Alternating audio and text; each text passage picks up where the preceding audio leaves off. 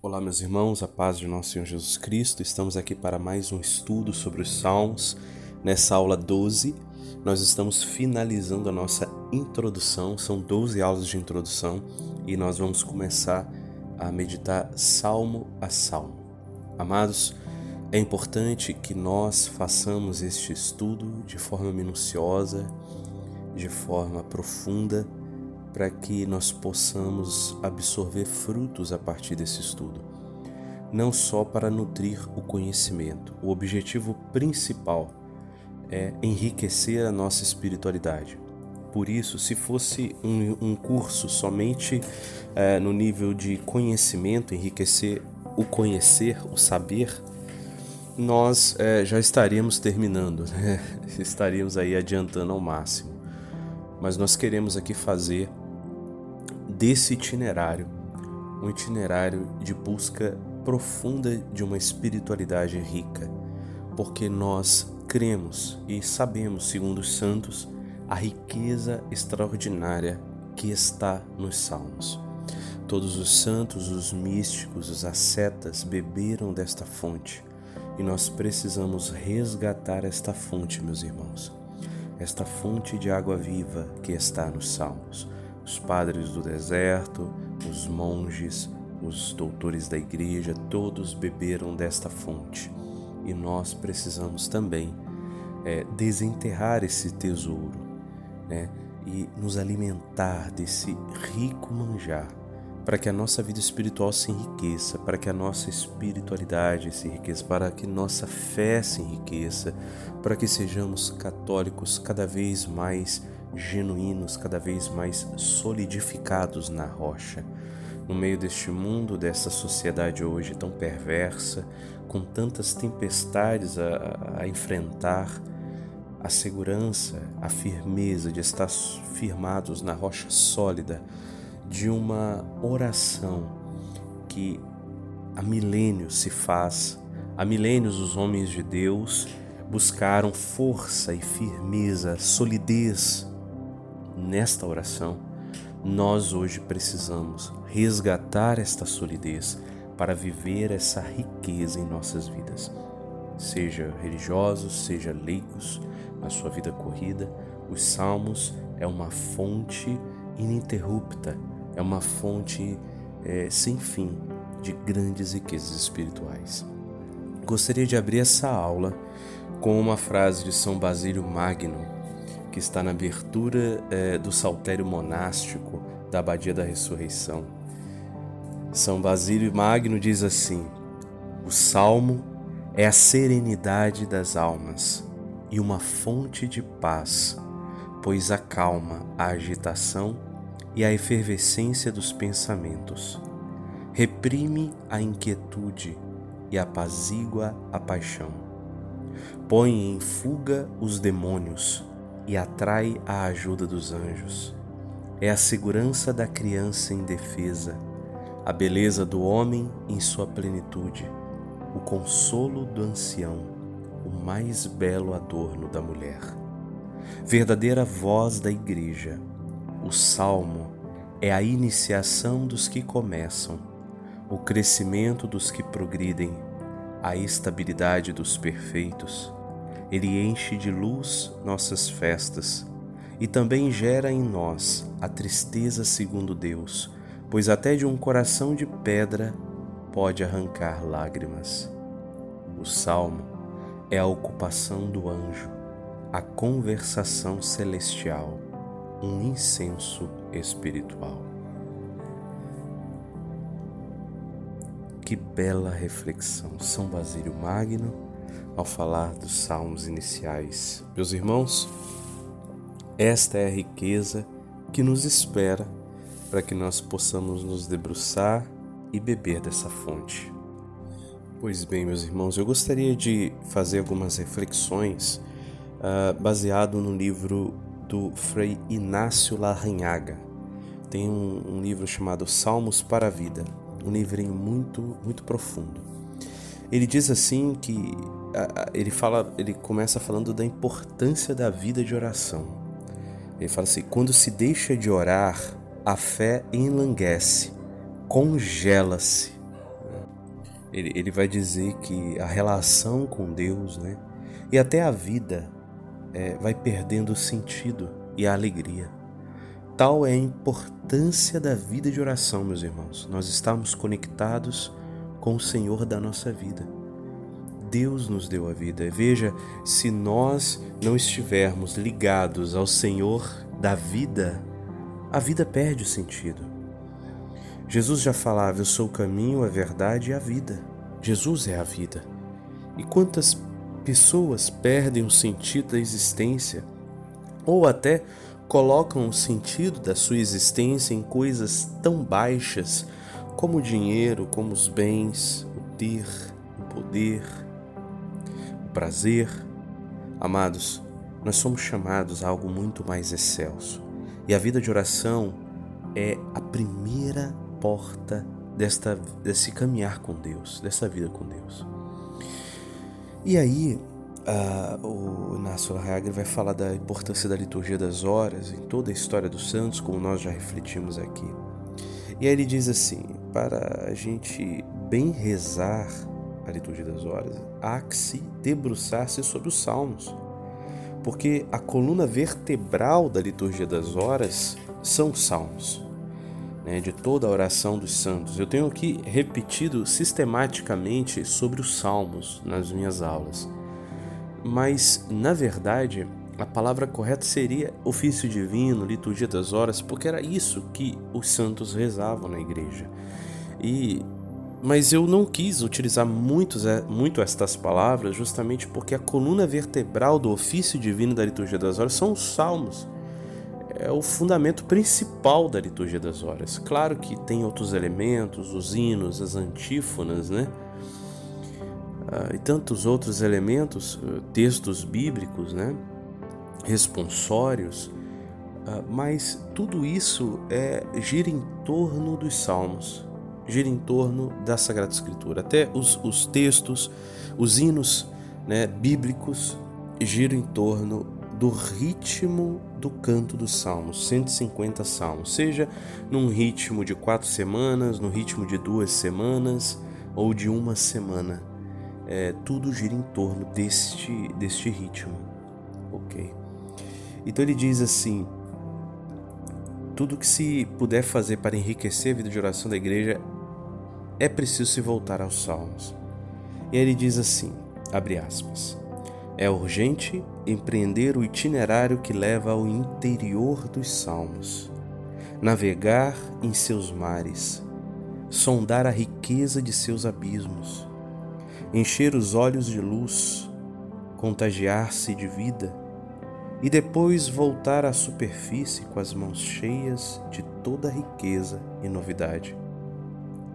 De tal maneira que, durante a recitação diária, as palavras ressoem sempre como novas, e nunca se esgote sua riqueza, ainda que as palavras sejam repetidas milhares de vezes.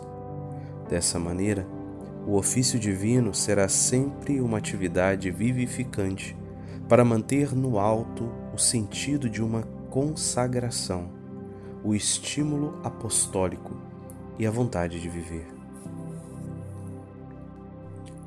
Essas são as belíssimas palavras do Frei Inácio Larranhaga. Seus livros são maravilhosos. E ele então vai tecer uma reflexão sobre toda a Sagrada Escritura. De certa forma, toda a Sagrada Escritura é o relato de um Deus que se revela ao homem, de um Deus que quer se relacionar, de um Deus que quer viver em intimidade com, com o homem. E o que não é essa intimidade senão oração, amados? essa intimidade com Deus, esse relacionar-se com Deus, é o que chamamos de oração. Tal é a importância que São Paulo vai dizer: é preciso orar sem cessar, orar com a nossa vida. Então, o relacionar-se com Deus se torna a nossa vida inteira. Então, é impossível é, pensar em um cristianismo, em uma vivência com Deus sem oração. A oração é a alma da vida cristã. É a alma é o respiro, é o ar que respiramos. Um cristão que não ora não pode ser um cristão, é um pagão. Então, a oração é parte intrínseca irrecusável na vida de um católico, um cristão. E quem tem a sua vida sem a vida de oração vive um falso catolicismo, falso cristianismo. Os santos quase todos falam e insistem nisso. Também as revelações particulares, a Sagrada Escritura insiste nisso, as revelações particulares, Nossa Senhora fala, é oração. Amados, não dá para negar nessa sociedade tão infiel que queira apagar ou minimizar a importância da oração. Nós não podemos cair nessa ladainha, nesse canto da sereia de Satanás. A oração é essencial. A oração não é perda de tempo. A oração é parte fundamental para que Deus seja Deus em nossa vida. Ele é Deus por si mesmo, mas a nossa vida deixar de ser pagã, deixar de ser uma vida à margem e se tornar uma vida consagrada a Deus. A presença de Deus se faz nesse relacionamento, nessa vida de oração. A Bíblia abre as suas páginas no Gênesis mostrando que Adão passeava no jardim com Deus. Olha a intimidade. Também com Noé se fala, né? Gênesis 6:9, Noé andava com Deus. Perceba a, como que Deus se coloca amigo do homem, próximo ao homem, aos seus amigos, àqueles que lhe abrem o coração, àqueles que vivem com ele, àqueles que buscam a santidade, àqueles que buscam intimidade com ele. É preciso a gente buscar esse caminho. É claro que Deus quer que todos se salvem e cheguem ao conhecimento da verdade de São Paulo. Mas, de fato, a verdade, desde a história bíblica até hoje, é que poucos são os que realmente abrem-lhe o coração. E estes poucos é que realmente têm uma experiência sagrada. Então, não podemos cair nesse conto moderninho de que todos, Deus ama todos, tá tudo lindo e maravilhoso, todos vão para o céu. É claro que Deus ama a todos e Deus quer que todos se salvem. Mas de fato, poucos são os que optam pela porta estreita. Poucos decidem seguir Jesus, renunciar a si mesmo e tomar a cruz. Existe um caminho, amados, que poucos seguem. E esta é uma verdade terrível e maravilhosa. Depois nós temos um relacionamento de Deus com Abraão. Deus aparece a Abraão, Deus fala a Abraão, Deus chama Abraão, Deus forma Abraão. Depois, nos patriarcas, nós vemos em Moisés, Deus chama Moisés lá quando ele estava trabalhando para vir libertar o seu povo. E Deus coloca-se nesse relacionamento. Veja que não se trata de homens que buscaram a iluminação como outras religiões que buscam iluminação, que buscam Deus no vulcão, né? E sobe o monte para ter uma iluminação. Aqui não. Aqui nós vemos Abraão trabalhando, Moisés trabalhando, eles são interrompidos por um Deus que quer se revelar, que quer amar. É Deus que busca um homem no cristianismo, no judaísmo. Amados, é um longo caminho libertador, é um longo caminho de formação. E assim Deus liberta o povo e, e leva-o para o deserto para ali aprender a ser servo de Deus, viver para Javé. E ali Deus vai formando o seu povo, vai formando Moisés entre traições e rebeldias e fidelidades. E assim acontece com os juízes, homens pecadores e depois mudam de vida, se arrependam, se arrependem. Amados, depois nós temos a época gloriosa dos reis e Davi, então, um homem segundo o coração de Deus, que se relaciona com Deus, que erra e levanta. Então nós vemos uma história de amor, uma história de revelação. E aí nós vemos os profetas, os profetas que vêm denunciar os ritos vazios, as hipocrisias, as palavras falsas, o culto a Deus falso, a prostituição do culto indo em deuses estranhos, com práticas pecaminosas. Deus levanta profetas a denunciar, a falar, a gritar. E aí o povo vai para o exílio e sofre esta grande derrota. E ali também se encontram com Deus e tentam resgatar e reviver e guardar a preciosa fé, preciosa fé. Nos recônditos do exílio, depois eles voltam e tentam reconstruir a sua fé. Depois eles têm que guerrear e defender a fé. Nós vemos em Macabeus e nas outras histórias, amados, é uma história de amor, de guerra, de luta, de suor, de sangue, de vida.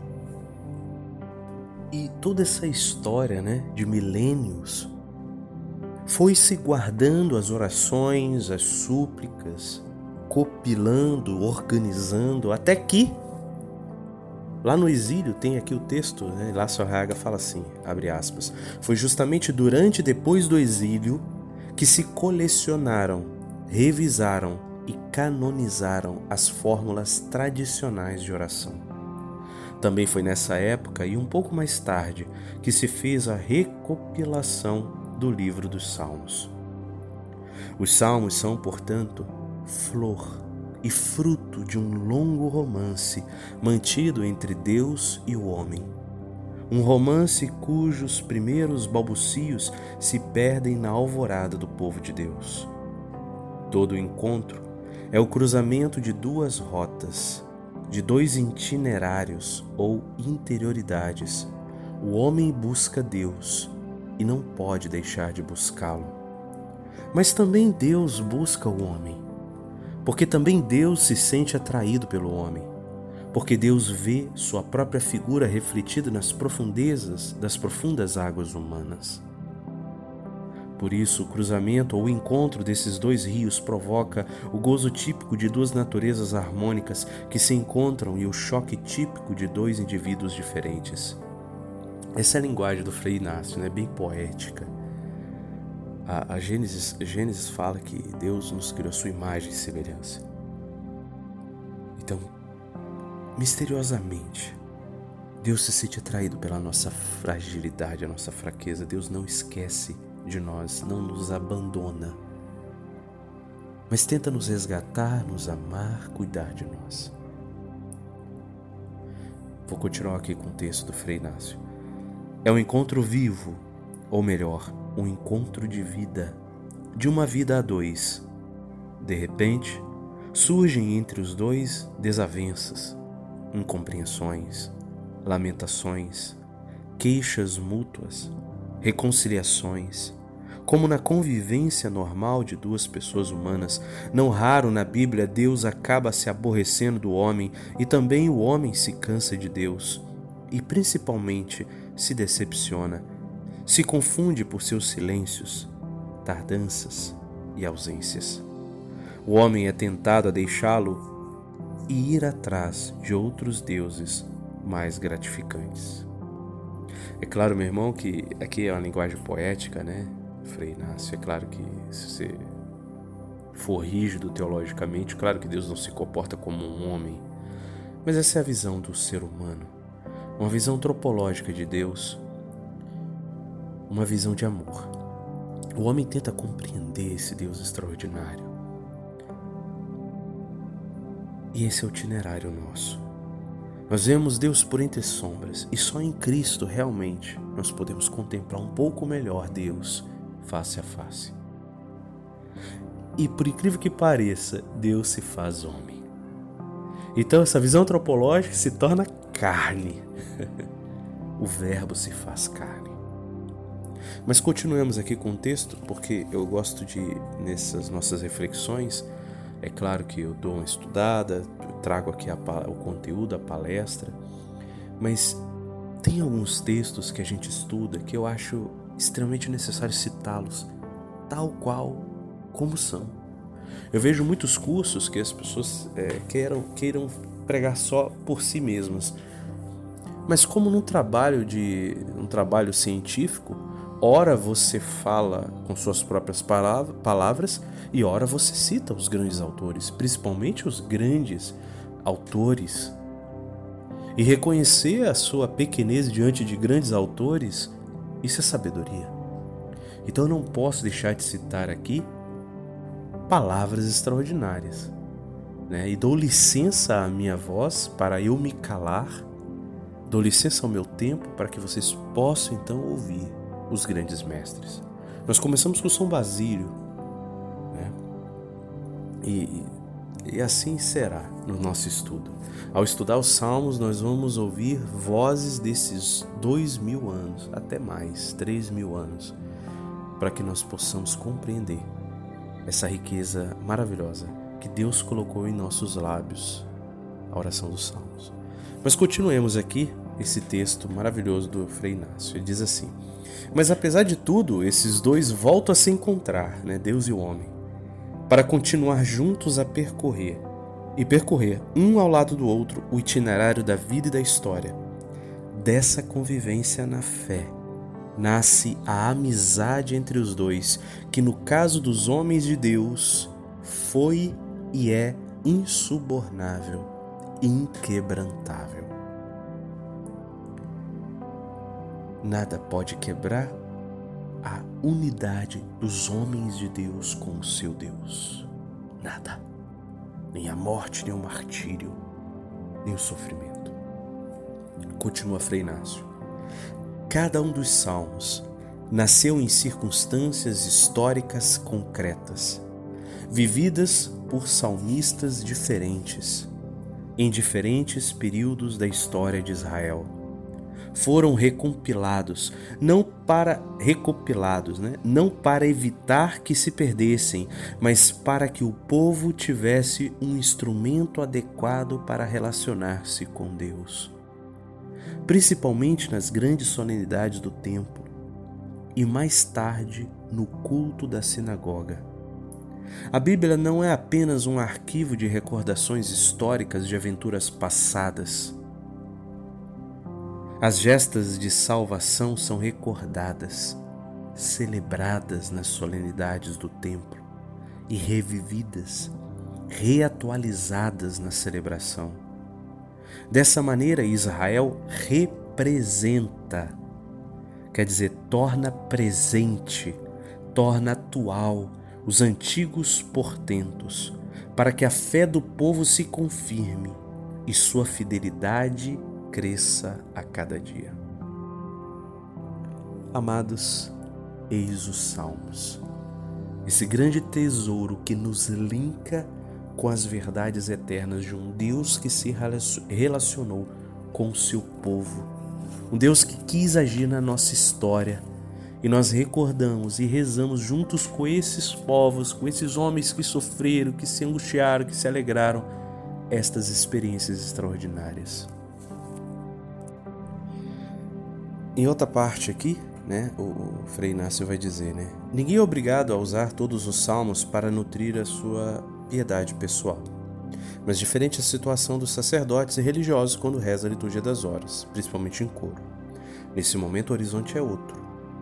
É a igreja inteira, a humanidade inteira, o Cristo total que rezam, que sofrem, que clamam, que choram, que imploram. Alargam-se os horizontes para uma solidariedade universal em que se assumem os gemidos dos agonizantes, as rebeldias dos oprimidos, as esperanças dos emigrantes, os sonhos das mães, a incerteza dos doentes, a paixão do mundo. Não fosse assim, qualquer um de nós poderia protestar dizendo: Se não estou no mesmo estado de ânimo que o salmista, por que tenho que rezar com suas palavras? Olha que interessante isso aqui. Este salmo é de um doente que suplica a Deus, mas eu não estou doente. Este outro salmo é de um coração angustiado e eu não estou angustiado. O salmista se abre em um canto de júbilo e eu estou deprimido. E assim por diante nós podemos falar de alguns salmos, né? Aí ele diz aqui, mas o nosso caso é diferente. Quando assumo e pronuncio as palavras do salmista em nome da igreja na liturgia das horas. Não as faço necessariamente minhas. Posso até fazê-lo, paradoxalmente, para sair de mim mesmo. Deixo de ser eu em meu estado de ânimo, para converter-me na voz de meus irmãos. Quando assumo as palavras de todos os salmos, meu coração entra em uma comunhão universal. Já não é só a minha voz, é a voz do homem, de todos os homens, de todos os tempos, de todos os espaços, voz que sobe incessantemente e polifonicamente até Deus. Os salmos nasceram de situações concretas. Por isso encerram a paixão do mundo, histórias de sangue e histórias de amor. Momentos de pânico, expatriação, perseguição, experiências místicas, horror da morte, situações de medo. Por isso, a linguagem dos salmos é uma linguagem apaixonada, linguagem do coração. Como alaridos, pranto, lamento, aleluias, que parecem urras. Eu assumo toda essa carga humana, qualquer que seja meu estado de ânimo, e por minha boca a igreja inteira. Durante a liturgia das horas, passa em peregrinação por meu coração a grande marcha da humanidade sofredora. Amados, que lindo, que belo, que belo texto. Mostra para nós que nós emprestamos nossos lábios. São Paulo já dizia: Nós não sabemos orar como convém, mas o Espírito intercede em nós com gemidos inefáveis. O que não serão também esses salmos, gemidos que não estão, às vezes, no nosso ânimo, mas nós emprestamos nossa boca à igreja, à humanidade, a Deus. Então, os salmos são uma prece canônica e também uma prece pessoal. Nós já falamos disso aqui. Ela, por ser canônica, não deixa de ser oração pessoal. E por ser pessoal, não deixa de ser canônica. Ela é o que liga. Me liga eu, indivíduo, com a Igreja Universal inteira, de todos os séculos Eis o laço que nos une os salmos. Gostaria de terminar esta aula com um breve texto do cônego Aurete, que ele fala, ou Aure, né? Aurete, que ele fala sobre os salmos. Um belíssimo texto, pequeno, mas belíssimo, que ele diz assim: Certamente muitas súplicas são escritas com lágrimas e sangue Neste livro, os Salmos, o louvor e a ação de graças não conseguem sufocar os gritos de terror, as protestações contra as injustiças, os clamores de guerra, as explosões de vingança. Os salmos são feitos de humanidade. Mas uma luz, viva ou tamizada, brilha sempre na noite. A fé invencível num Deus justo e bom, que cura os corações partidos, pensa suas feridas, liberta os oprimidos, alimenta os que têm fome, solta os cativos, dá vista aos cegos, reergue os curvados, sustenta o órfão e a viúva perdoa todas as faltas e, malgrado nossas inconstâncias, permanece fiel às suas promessas. Eis porque o nosso saltério continua e continuará sempre a ser o livro da esperança. Amém, meus irmãos. Então, finaliza aqui com esta aula. Para mim, é um dos textos mais profundos aqui, li para vocês. Recomendo que para estas aulas, se possível, quem puder ouvir com fone de ouvido, porque o fone de ouvido como que tampa os ruídos externos, Ou então ouça normal, mas se possível, no, em momento de oração. Se recolha em oração. Esses áudios são produzidos justamente para acalmar a nossa alma. Eu busco aqui, né, falar de forma suave, o fundo musical, para que é, porque os salmos foram criados para a vida de oração. E nós não podemos analisá-los de forma fria. Nós só podemos analisá-los de forma profunda se estivermos em oração. Então, este curso eu recomendo que se faça em oração. Faça uma oração inicial antes de ouvir as aulas. Esteja em estado de oração. Aonde você estiver, se estiver no ônibus, ouvindo no fone de ouvido, né? Se coloque em estado de oração. Esse é o objetivo proposto, para que nós possamos absorver os salmos tais como eles são. Ok, meus irmãos? Então, creio que finalizamos a introdução dos salmos e iniciaremos na próxima semana o salmo primeiro. Louvado seja nosso Senhor Jesus Cristo, para sempre seja louvado. Deus te abençoe.